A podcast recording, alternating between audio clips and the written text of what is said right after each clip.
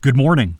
I'm James Hohmann from the Washington Post, and this is the Daily 202 for Friday, July 28th. Here's today's big idea President Trump's attacks on Republican senators are finally catching up with him. A last ditch effort to keep the Obamacare repeal push alive went down in the wee hours of Friday morning, with three GOP members breaking ranks John McCain, Susan Collins, and Lisa Murkowski. Mitch McConnell then pulled the legislation from consideration.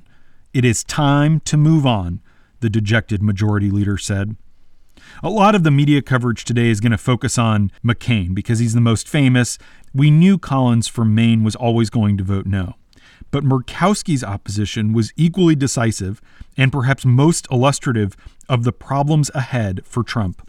He attacked the senator on Twitter Wednesday after she voted no on a procedural motion to move forward with debate. Later that day, Interior Secretary Ryan Zinke called Murkowski up and he threatened that the Trump administration may change its position on several issues that affect her state in order to punish her for voting against health care, including things like blocking energy exploration and plans to allow the construction of new roads. Nevertheless, Murkowski persisted, Machiavelli said it's better to be feared than loved. For many Republican senators right now, Trump is neither. On the Hill, this week has felt like it might be a turning point of sorts. Republican lawmakers have openly defied Trump in meaningful ways, amid growing frustration with his surprise tweets, erratic behavior, and willingness to trample on governing norms. They passed legislation to stop him from lifting sanctions on Russia, they recoiled at his snap decision to ban transgender Americans from the military, and they warned him in no uncertain terms not to fire the Attorney General or the special counsel investigating the president and his aides. And that's the big idea for today. Here are three other headlines that should be on your radar.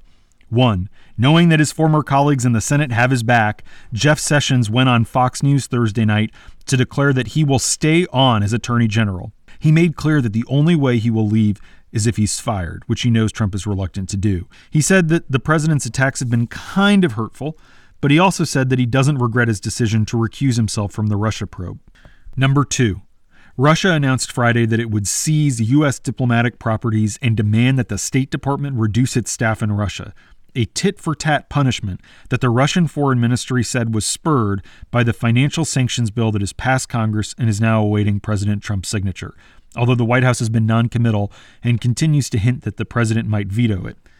Number three, the Pentagon said it has made no change yet to its transgender policy as the Trump administration struggles to explain the fine print of the ban that Trump abruptly announced on Twitter the day before. The military's highest ranking officer said in a letter to senior leaders Thursday that there will be, quote, no modifications to the current policy on transgender troops until further direction is received from the president.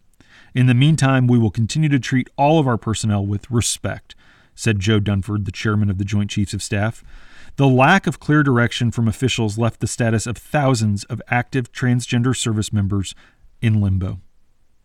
And that's the Daily 202 for Friday, July 28th. You can read more at washingtonpost.com slash daily 202. I'm James Hohmann, and I'll talk to you on Monday.